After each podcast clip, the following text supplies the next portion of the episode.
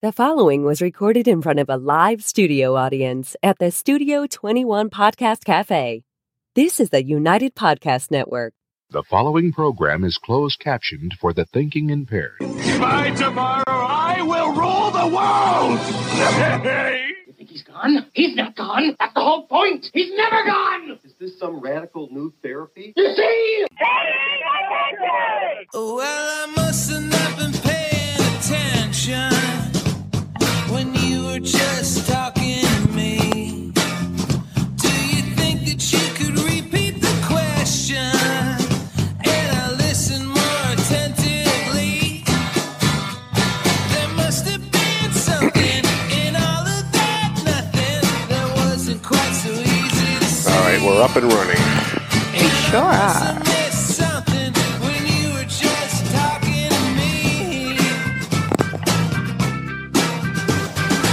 I try so hard not to be an asshole, but then there are times when you have no choice. Something that's not directed at me. Huh? And you, no.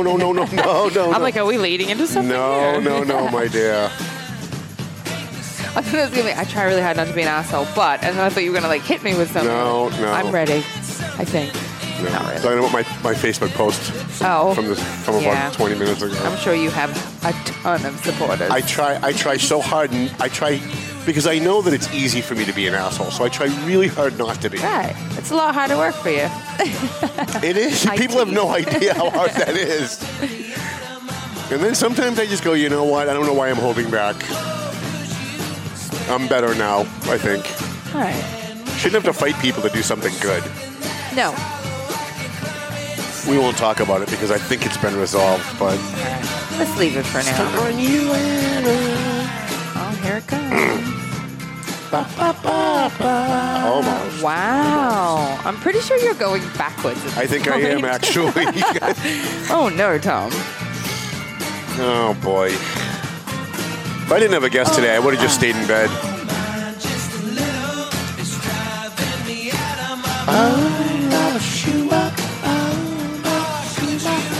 All right.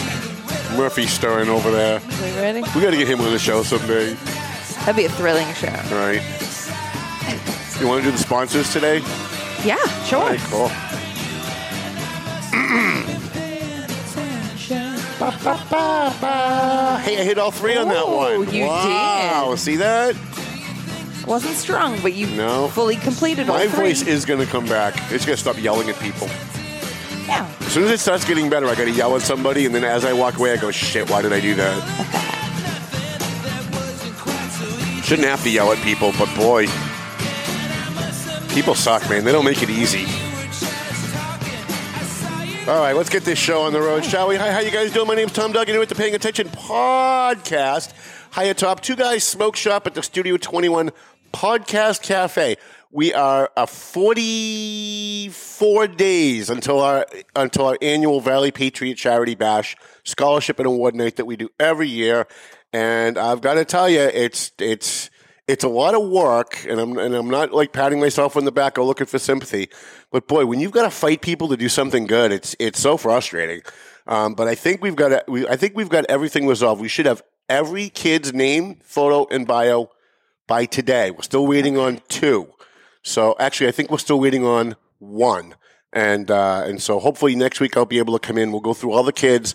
We'll put their pictures up with their bios, how much money they're getting so far. But we do have a tote board, and I can't. Yeah. Let me see if I can pull mine up so I don't have to squint at the. I can always do it. I got it. Crap. You got it? Yeah, I got it. You want me to read it out for you? Yeah, why don't you do it? Since all right. See it. So I'm assuming this is as of today? This is as of actually last night. Oh, okay. I picked up some checks here, but I haven't logged them yet. All right. So as of last night, we are standing at, for the Dan Cody Memorial Scholarship, $2,185. We have the Lawrence High Junior ROTC Scholarship. That is at, a $4,910. And that scholarship, in all these scholarships, our goal was $5,000. But because the ROTC is getting so high, that we may bump our goal up to $7,000 on that one. Yeah, why not? Right? All right. Haverhill High, the Benedetti, is at $1,400. We have the Greater Lawrence Tech is at $1,720. Whittier is at $1,475. The Methuen High Studio 21 Scholarship is still standing at $2,100. And the Special Needs Scholarship is currently standing at $1,230. That gives us a grand total at the moment of $15,020. In 3 weeks. In 3 weeks. If you would like to contribute to any of our scholarships, scrolling through the bottom of the screen for the entire show today and probably for most of the shows up until the bash, really, until we close I close it, is all the information. There's, what do we got there? We got PayPal, you got Cash App, we have the address if you want to send a check. So there's many ways to donate. It is for a great cause. I'm sure the kids will highly appreciate it. Yeah, and please don't make me chase you to get kids' names. That's all I ask. And we've also picked all of our award winners except for one. So I want to thank Randy and Jason at Clear Path for Veterans New England for picking our Veteran Hero Veteran winner. I want to thank Methuen Police Chief Scott McNamara for picking two Methuen Police Officers for our Officer Tom Duggan Hero Police Officer Award. I want to thank, I can't thank him publicly, but I want to thank our contact at the Lawrence Fire Department. That's going to be a surprise. So he doesn't know he's getting it, but he's somebody's very popular. And I was going to announce it because if I announce it, we'd sell 10 tables like the minute I announce it, right? Because everybody loves this guy. But he doesn't know he's getting it, so we're going to have to find another way to do that.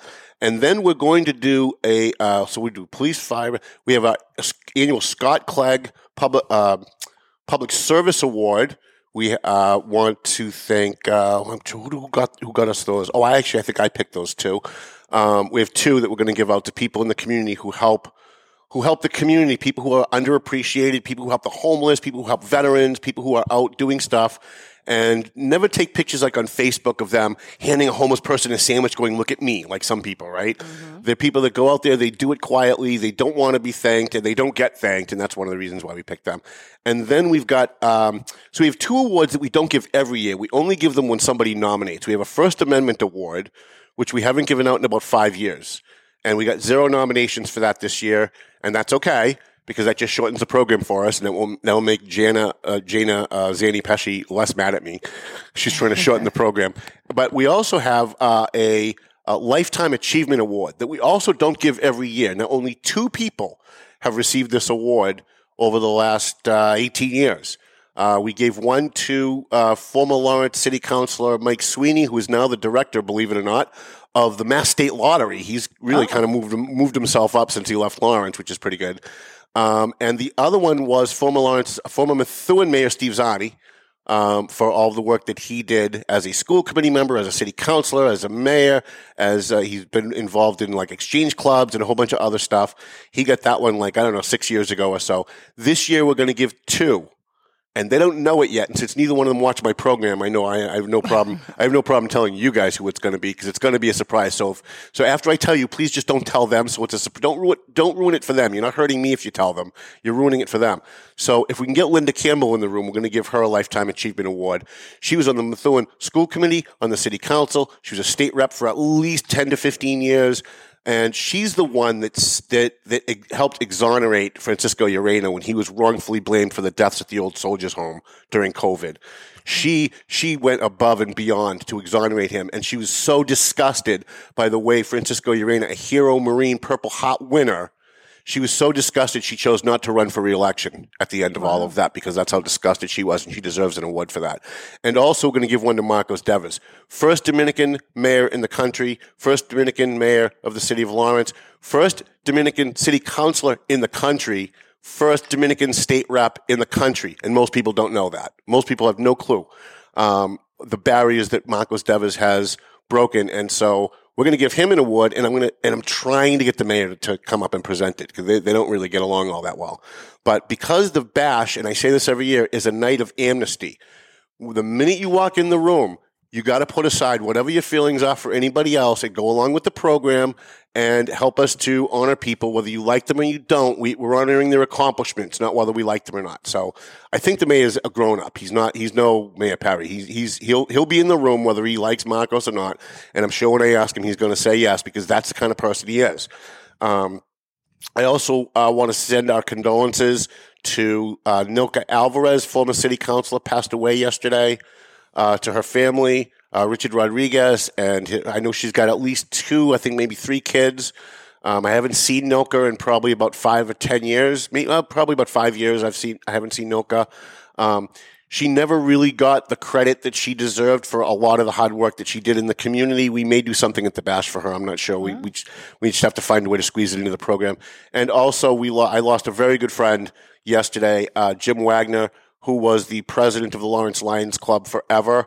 And he's the guy that got me involved in the Lawrence Lions Club, and he's the guy that coerced me into becoming the president of the Lawrence Lions Club. And I was so mad at him for that, but not in a bad way. I was just like, come on, what are you doing? And Jim Wagner passed away, and he was such a great guy. This is a guy that spent almost his entire life trying to help other people and volunteering his time and not getting paid for it and not getting thanked. And so our condolences to Marie and everybody in his family for that. I also, I was going to talk about Steve Saber. We're going to do that next week because he really just doesn't even deserve the publicity, quite frankly. In the studio with me today, I've got a guy who wrote a book. And for those of you who like to read, even for those of you who don't really like to read all that much, it's a very easy read. He wrote a book, and I generally don't have authors on the show because most authors, they're kind of dry. You know what I mean? They don't have the bombastic kind of personality as writers like I do. But I knew Charlie's dad. Charlie Eat is with us today. He wrote this book called Snap Diagnosis. And I knew his dad. They also, I think, did you also have a brother that worked at Bishop's? I worked at Bishop's. Oh, you worked at Bishop's. And my brother George worked at Bishop's. Right. So we worked together at Bishop's back in I think you were a little behind me. I worked there 83, 84, 85. I was there from 70 to 80. Okay, all right. So we crossed. We didn't know each other, but we both worked at Bishop's. And we kind of missed Bishop's, too. What a great restaurant it was. Great place, great place. And Abe Bashara, what a great guy. A lot of good memories. Charlie wrote this book, and he called me. He sent me it was nice enough to send me a copy of the book. I have you sign it before we leave, though. You didn't sign it for me. And it's something that I hear about a lot because we're a newspaper. People call us with their nightmare stories all the time thinking it would make great news. And a lot of times I listen to their stories about similar issues that Charlie's going to talk about today. And I think, wow, it's such a long story. I don't know how we get like a short news story out of that. That kind of seems more like a book, and I always tell people when they call me about this kind of stuff, you should probably write a book because I don't know that we could do it justice in a small news article. Charlie did that. He went out and he wrote a book about his experience, and it centers around the field of psychology and how psychologists can take away your rights. Psychiatrists. I'm sorry, psychiatrists? Do I say psychology? You said psychiatrist. I'm sorry. My mouth is ahead of my brain. No, correct me when I'm wrong. Please do. So it's around the field of psychiatry and how psychiatrists can take away your rights. You get no appeal, you get no advocate, you don't get a lawyer, you don't get a phone call. They can just kind of come into. They can determine on their own, having never even seen you, having never even evaluated you. They can, on an anonymous complaint, have the cops come to your house and take you and commit you against your will. And by the way, seize your assets too. That's the part where I'm at right now, where they're seizing your assets. What made you, I mean, you went through an awful lot. What made you want to write the book? Well, two reasons why I wanted to write the book. Number one, I wanted to clear my reputation because I feel that before this ordeal began, Tom, I had built up a very good reputation. I worked my way through school at Bishop's, all the way to graduate school, paid all my tuitions. I was an athlete growing up. I ran the marathon, played sports all through high school and college.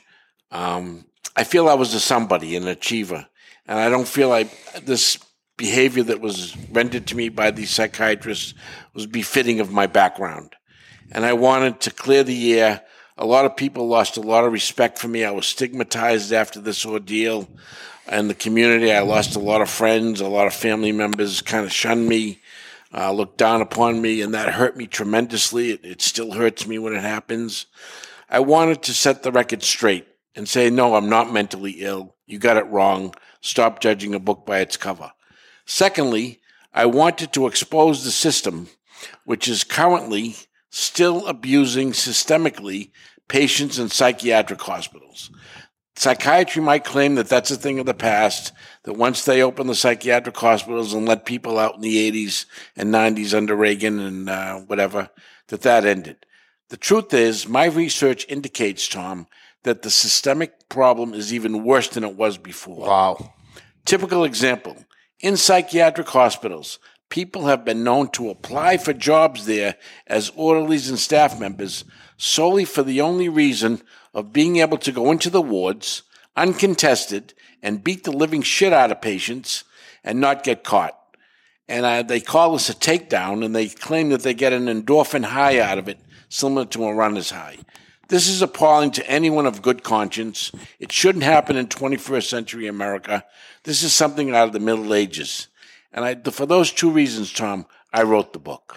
So I have friends with state senators, state representatives, people who are in government who can probably do something about this. Is there no law that says, I mean, is there nothing on the books that says if a psychiatrist deems that you're dangerous or that you're that you need to be committed and tries to involuntary commit, is there any kind of law that protects your rights? No, psychiatrists have total authority to commit any individual. You could be sitting in your home watching a sport, the Patriots game, and the police could come to your door, come with us. What do you mean? What's this all about? Please explain. Come with us. Don't give us a hard time. They'll throw you into their cruiser and drag you to a psych hospital. You'll be admitted for a 10 or 12-day stay. There's absolutely nothing you could do to fight it. By the time you get an attorney to get you out, 12 days have passed, false medical records have been written about you, you're now deemed mentally ill, and you're stigmatized for the rest of your life as a result of some psychiatrist having a bad feeling about you and wanting to get back at you. This happened to me. I told the psychiatrist to get lost when he told me I had a psychiatric problem. I didn't even know I was going to see a psychiatrist. In punishment, in retribution, he forcefully hospitalized me, had the police come to my house. That's Dr. George DiNapoli of Andover. I didn't change the names of people in the book. You can read it. Good for you.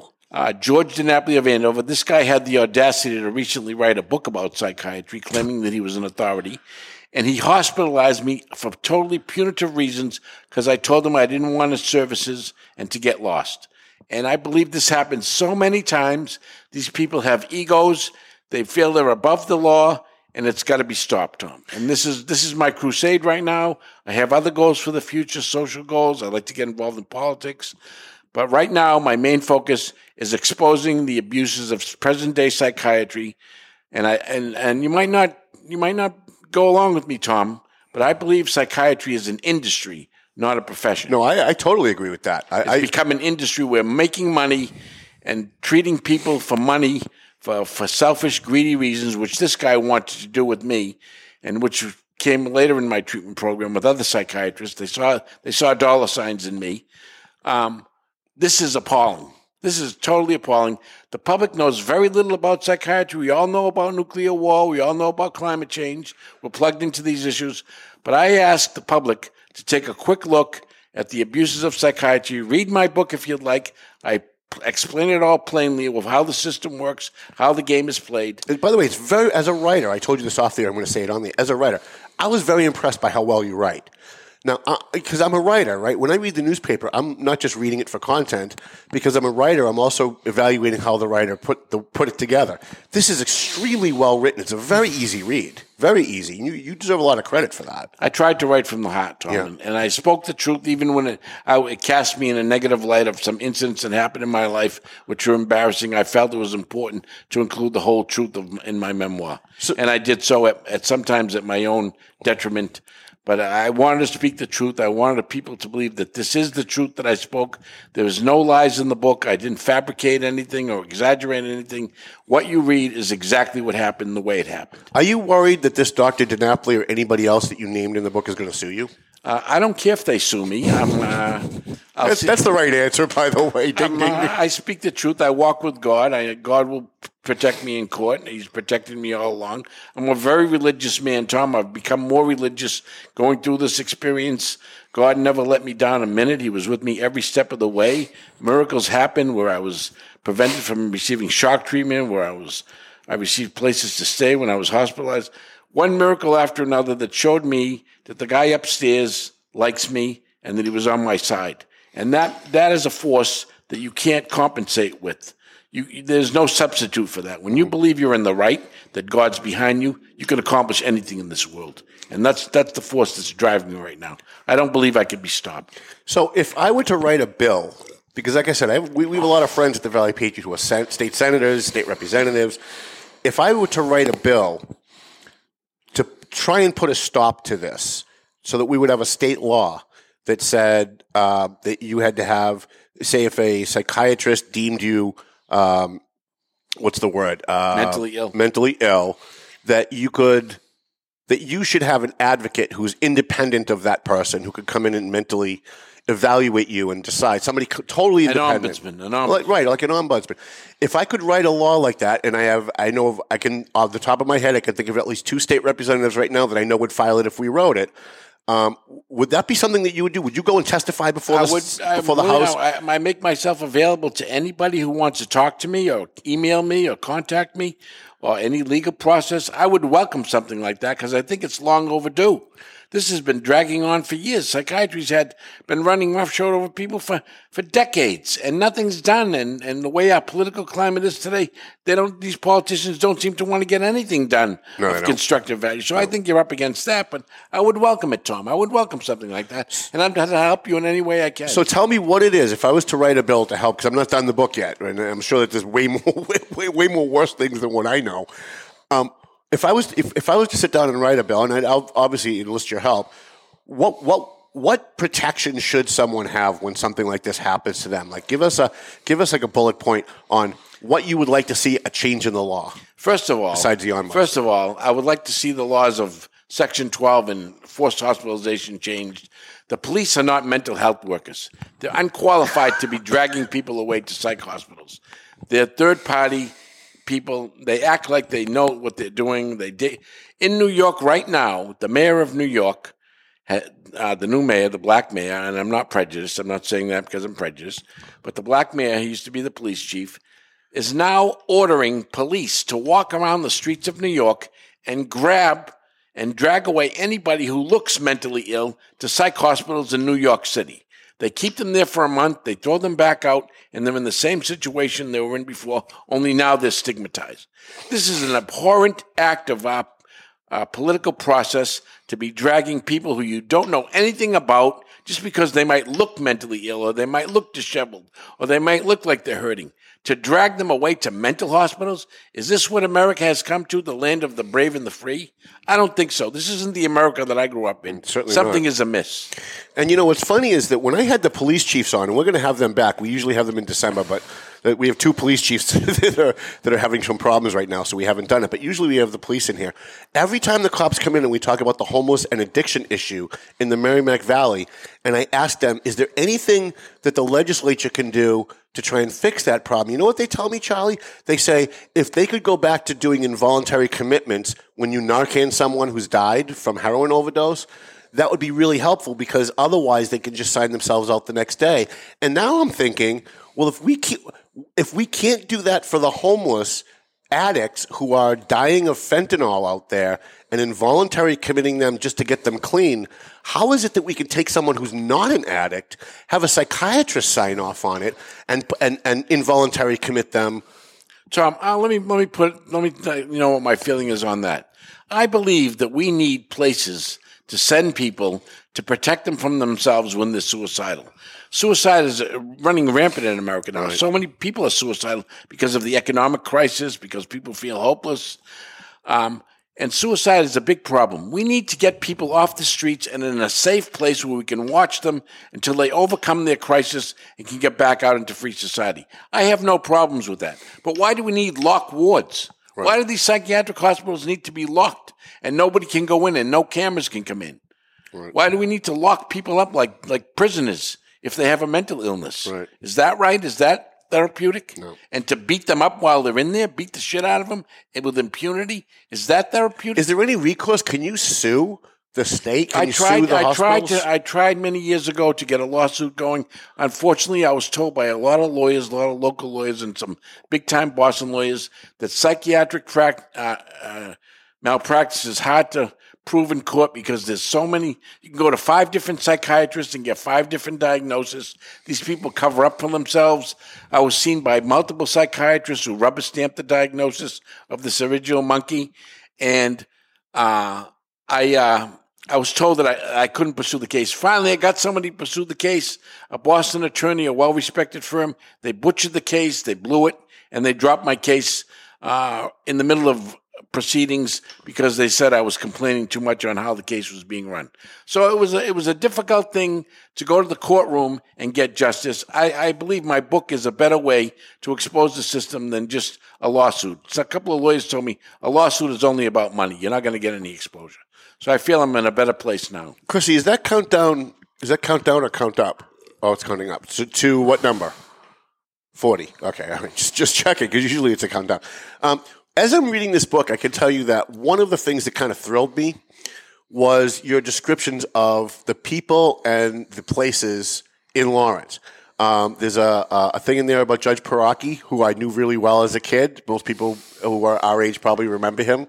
I'm sure he was a nice man, but my meeting with him was not fruitful. Right. It resulted, Tom, from an incident, a domestic incident with my dad that I still feel badly about today, where my mother got involved, and it was a family dispute, and I was dragged into court and humiliated publicly. I suffered greatly for it.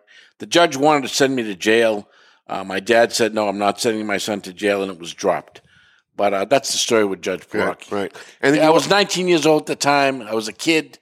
I didn't have the frame of mind that I would have now to be more diplomatic. I was a little impulsive with my dad. Punches were thrown. It was a nightmare. It was the worst. It was the worst thing in my life, and I've worked hard to put it behind me. But people in the community still don't understand it. They look at me as a pariah. That's not the case. I'm not a bad guy. It just happened, and it was, as my father said in court, an aberration. Yeah, and some of the descriptions when I said you're a good writer, the way you described the Lawrence jail on Hampshire Street as a dungeon, and I'm thinking about, like, I remember the jail and it was a dungeon. I remember going in there, and that's exactly what it was. But I never would have probably described it that way if I was writing a book. It was really well written. Yeah. And there's a lot of people in this book that are still alive, yes, that we still all know, and it must have been fun to write, because, you know, I've published 3 books, but I haven't written like a biography yet of myself, because I think would like to see that, Tom, someday. Yeah, I would love to, starting with your father when he was. Yeah, I think that's a starting point for right. Me. Well, you know, I tried to write a book about my dad, just about my dad, and for the last 20 years I've started it and then put it away, and then started it again and put it away because it was too emotional for me. I like to read it. It was tough, but I am going to do it. I'm committed to doing it. It's just a matter of having the time. Like, doing something like this is very cathartic. Is it? Yeah. It wells up a lot of negative emotion, but in the end, you're better off getting it off your chest. Yeah. I felt so much better after writing this book. Mm-hmm. I couldn't get it out. I was frustrated. The lawsuit didn't go well. How am I gonna let other people know what happened? And just writing the book and getting it published, it was like being freed of a million problems. I felt so relaxed, and now I feel so good about myself. I walk with my head up high because I know that I'm right. And my grandfather told me when I was a kid, when you know you're in the right, don't take a backward step for anybody. And that's kind of driven me all my life. How do people get the book? It's on Amazon. Oh, it is on Amazon. Yeah, I made its way on Amazon. All right, I'll post that link. I believe it's on Barnes & Noble website. Okay. And I do have a publisher, and I believe the book sells for $20, Tom. Okay. All right. Anyone wanting a direct link can go to our show description today. Oh, you got it already? Yeah. I'm no kidding. I was going to look it up myself. I was going to look it up. Was there, when you were writing this book, and when I started writing my book and then didn't finish it, when you started writing this book, were there things that you'd forgotten all about, and then as you're writing it, you go, oh, my God, I forgot all about that, and you start. It's kind of amazing because my nephew read the book, and he says, you got to turn this memory, Uncle. A lot of these things, I don't know where it came from, but once I started writing, the information just started to flow out of me like water. I mean, one thing after another, the next incident, everything fell into place. A lot of these things I had forgotten about, but when I started writing, miraculously, I started to remember details, specifics.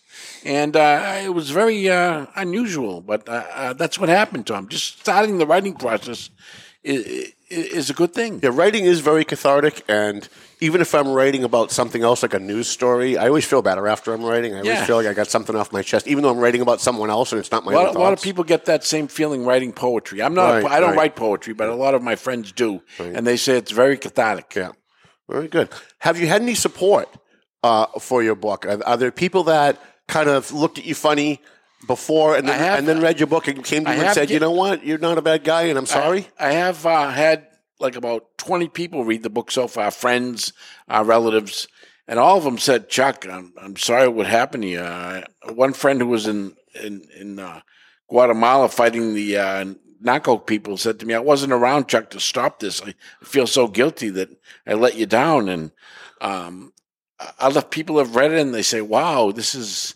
I'm sorry that this happened to you. So everything I've given it to people to read, Attorney Anthony DeFrucci is reading it right now. I have another attorney in Andover that's helping me with this, Mr. Caruso, Peter Caruso. He's my attorney. Yeah, he's encouraging me. The guy that told you to reach to me, right? He told me to call you. Yep. So love Peter. Yeah, he's a very best nice best First Amendment attorney in the country by far. Yeah, by far. I had approached him recently, and you might think I'm going a little too far here, Tom. I'd like your opinion on this. Because I respect it as a practical guy. My feeling is that I might not feel totally vindicated until I see some of these guys in a jail cell. Is that am I overreaching here? Should I just be content with writing the book and getting it out of my system and exposing the system, or do I have to punitively punish people who did this to me? I don't know. How do you feel about that, John? What's your take on that? You know, I'm struggling with that now. I struggled that when my dad was murdered. I know you did. And there were times when I actually had opportunities to get that guy. I had people who approached me who said, "We can get something done, and it'll never come back to you." And that's something that you think about a lot because it's so serious. It's a very serious thing. I think over the years what I've learned, and everybody's different, but what I've learned is that when you go down that road, you end up hurting yourself more. And although everything would be done legally. I'm not going to go after No, I know. But I'm not going to have a hitman. But I just think like the idea of retribution, for me, I've never been a revenge guy. I wasn't before my dad was murdered. And even though I thought about some of the people who approached me after my dad was murdered, I did think about it because I don't think anybody in the world wouldn't think about it at that point in their lives. Yeah. But I think I came to the conclusion, and over the last 30 years since then, I think I've just come to the conclusion that retribution and vengeance only hurts you. Yeah. And although I would like to see some people pay for what they did, I think someday when I write the book someday, I think they will. Oh, okay. You know what I'm saying? So that would be enough for you. Just to write the book. I think so because I think when you publicly humiliate people that have done bad things. I think sometimes that's the worst thing you can do to them, especially if they have a reputation. Look what they did to your reputation and how much it hurt you. Just imagine if this Dr. DiNapoli, right, and others go for a job at some point, or they go, they're trying to get on a TV show or something, and then somebody finds your book online, and they Google them and they find out about what they did, and they go, yeah, you know what, we're not going to deal with that guy.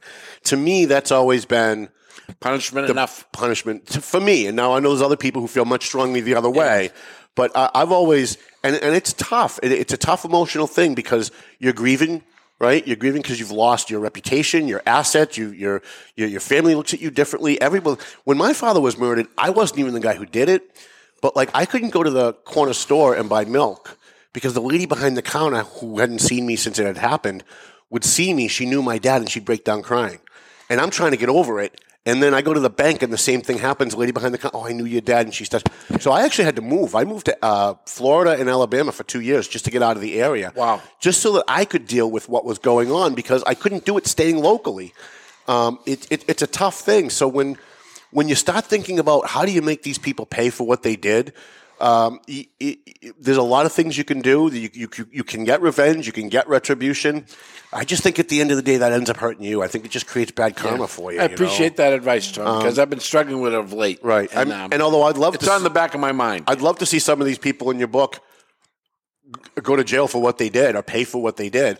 There might be another way to do it, though. There might be another way to make them pay. There might be, whether it's a lawsuit or some other way, maybe another book about each. Well, do you think that I should have the DA explore possible criminal violations? Absolutely. Send my book to the DA with the intent of exploring criminal violations. Paul Tucker's a good guy, and if he reads this book, I guarantee you he would most likely do something about it. Okay, John, I'll leave it at that. And he's brand new too, so he doesn't have. DA? He's the brand new DA. Do you know him? I do. He was been on the show a couple of times. He was the former police chief in Salem, Mass, and he's a cop. So he's a straight shooting guy. If I may chime in, sure. I think it also comes down to the type of person that you are. So, are you the type of person that is more? Are you wanting to help people or hurt people? Right. So I think you seem like the type of person that gets enjoyment out of helping people. So if your book helps others, is that enough? Is that better than the satisfaction of finding out that they paid for what they did, like being prosecuted? Or is that satisfaction going to be far higher to know how many people this book is going to help?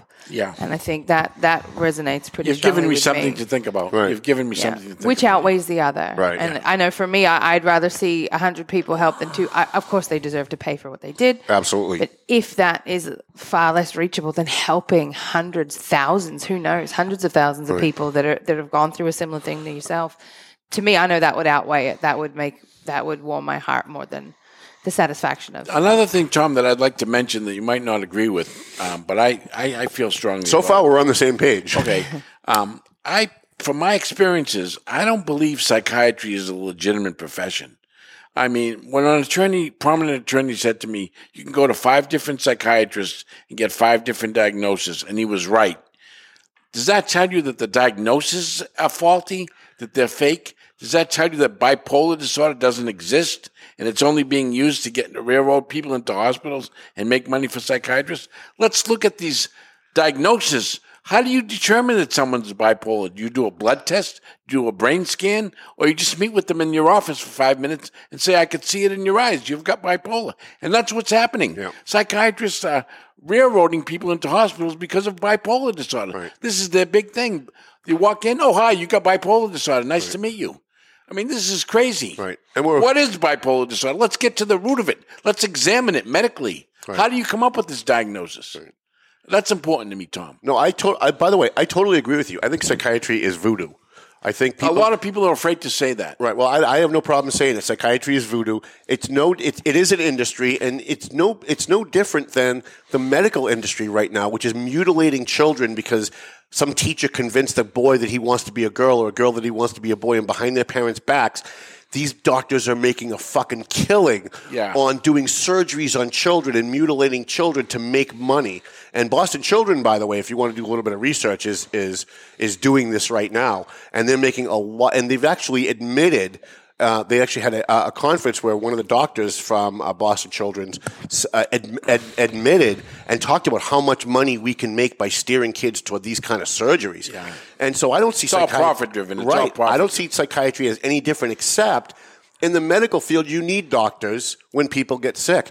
I don't think anyone needs a psychiatrist. I know people who have gone to psychiatrists and were more screwed up when they finished than when they started. Would you agree that anyone who goes to see a psychiatrist should have his head examined? Yes. Or is that no pun intended? No. I listen. And I know some good psychiatrists. They're very ethical, and they're very. Mm-hmm. But they're few and far between. Right. A lot of these guys are just charlatans. And the question is, are they really needed? I mean, before psychiatry came along, we didn't have half the problems we have in this country right now. And when people had a problem, when I was growing up, when people had a problem, they didn't go to a psychiatrist. They went to talk to their priest. Right. They talked to their parents. They talked to an uncle that they trusted. They talked to the local police officer. Today, everybody's running to a doctor to get drugs. Then they get over-medicated. And then once they're over-medicated, the psychiatrist can say, well, you're not competent. You're over-medicated. And by the way, getting big kickbacks from Pfizer and all these other groups, right? And then they say, well, geez, no, you're not really competent. And then they turn around and they commit them against. Would you say that psychiatrists today are glorified pill pushers? Yes. In fact, I think doctors today are glorified pill pushers. It extends into the whole medical community. Absolutely they are. Absolutely they are. I got hooked. That's interesting. I got hooked on Vicodin. I've never talked about this. How much time we have? Oh, a minute. All right, well, I'll make this real quick. I got hooked on Vicodin. I had one of my wisdom teeth pulled out, and the dentist, who was not like my regular dentist, wasn't around. I went to someone else. They gave me an endless script of Vicodin. And that endless script of Vicodin, I went through like in a month, I was addicted. And within 3 months, I went from taking 2 or 3 pills a day to taking 5 pills, 10 pills a day, to the point where it didn't work. And it was either find something else to get rid of the pain, or what I did was I locked myself in my apartment for 4 days, threw up. I hugged my toilet for 5 days. I laid on the floor for almost 5 straight days. It's a nightmare. Threw up and got myself clean. Cold turkey. Now, most people can't do that. Most people, they just physically not strong enough to do that. But these doctors don't think twice about the effects of the money they're making on us. And one thing I finally want to mention, Tom, and I know you got to wrap it up. Yeah, we do. This gentleman, Kenneth Emmons, who's a psychologist, not a psychiatrist, not a medical doctor, still practicing out of Newburyport. He was not, you know what his background was when he treated me? He was an ex-Lawrence police officer who had gone to school nights after his day shift and 2 years earlier had gotten his doctorate of psychology degree. Wow. And I didn't even know this until my 4th visit with him. When I terminated my visit with him because of it, he hospitalized me. He Section 12 me. And he didn't even use his own. So you fired your doctor, who's supposed to work for you, and then when you fired him, he got mad and had you committed. Kenneth Emmons. He locked me up. Wow. And he didn't even use his own name on the commitment papers because he wasn't qualified. He used his associate, a medical doctor's name, on the commitment papers. I've never seen the associate. I don't know what he looks like. Wow.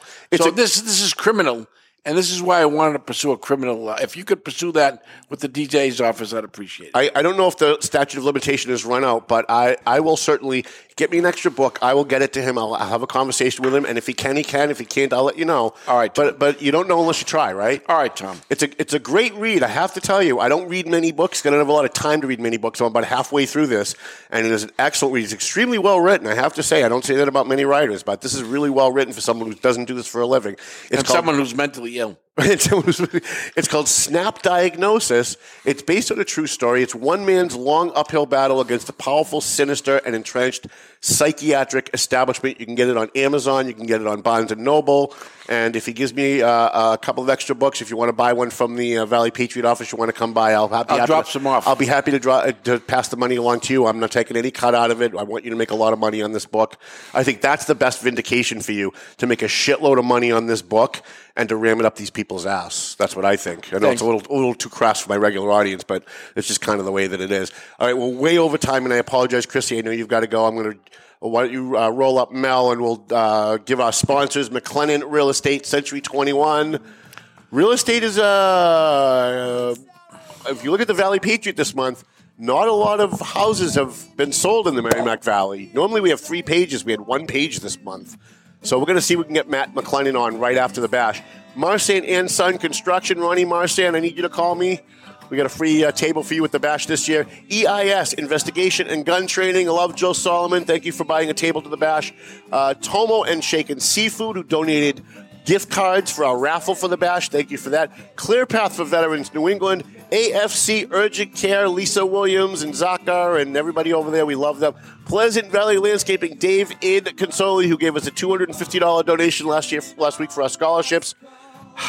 A free shout-out to JG's Ice Cream and Snap Diagnosis. Go on Amazon, Barnes & Noble. You can even read it on Kindle, I'm sure, right? They can download it on Kindle. You can read it on your computer if you're a youngster. And thank you, Chrissy, my fine, fine producer. Melvin Taylor says you got to go home, so go home already. The views and opinions expressed by the hosts, guests, or callers of this program do not necessarily reflect the opinions of the Studio 21 Podcast Cafe, the United Podcast Network, its partners or affiliates.